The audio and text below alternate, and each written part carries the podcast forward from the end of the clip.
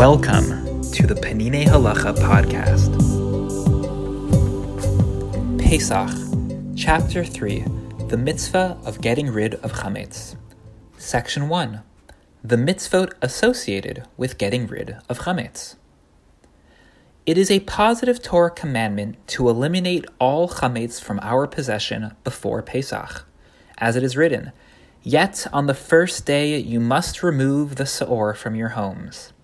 The oral tradition teaches that we are to clear out the chametz by midday of the 14th of Nisan, Erev Pesach, the day before the holiday.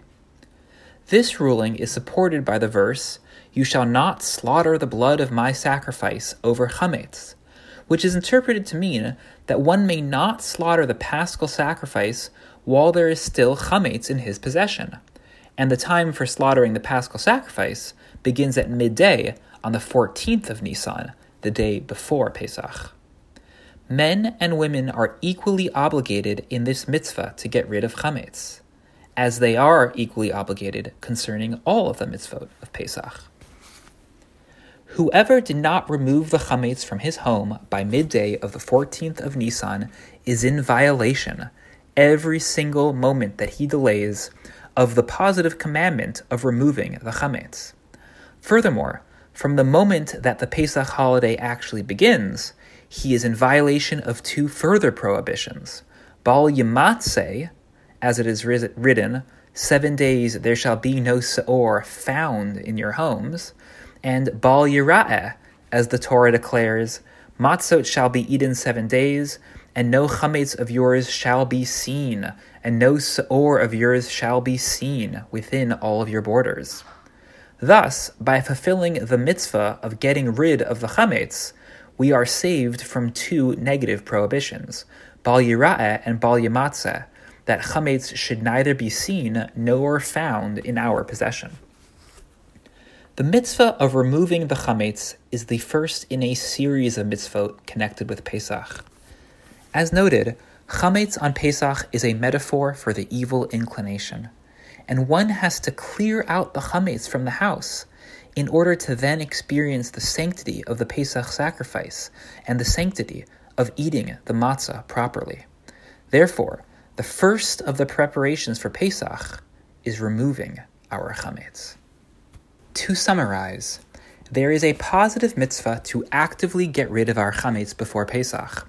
According to the Torah, we must get rid of it by midday on the 14th of Nisan, that is, on the afternoon before Pesach begins. If we don't do this positive mitzvah, we will also violate two negative mitzvot to not be found with and to not be seen with chametz in our possession. These negative mitzvot begin once Pesach actually starts. Two thoughts. One, there are a lot of rules about chametz, but let's not forget, once Pesach begins, chametz will be the last thing on our minds, and a whole slew of Pesach mitzvot and practices will commence. In this way, the mitzvot about chametz represent preparation. We busy ourselves in advance to create the right conditions so we can fully and properly experience Pesach. 2. The Peninei Halacha mainly covers halacha, but it also provides a framework for making meaning of halacha. The last paragraph of this section is a great example. Yes, we are about to begin an entire chapter full of details about the halachot of ridding ourselves of chametz.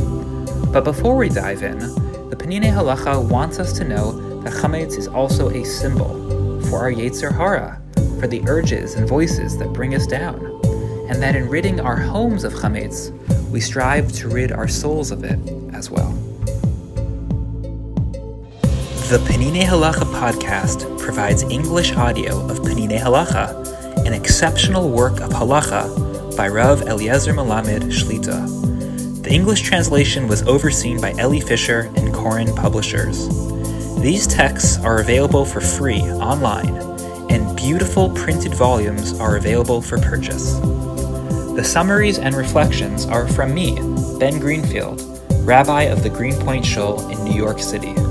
I occasionally make subtle changes to the original translation, often for clarity, sometimes by mistake.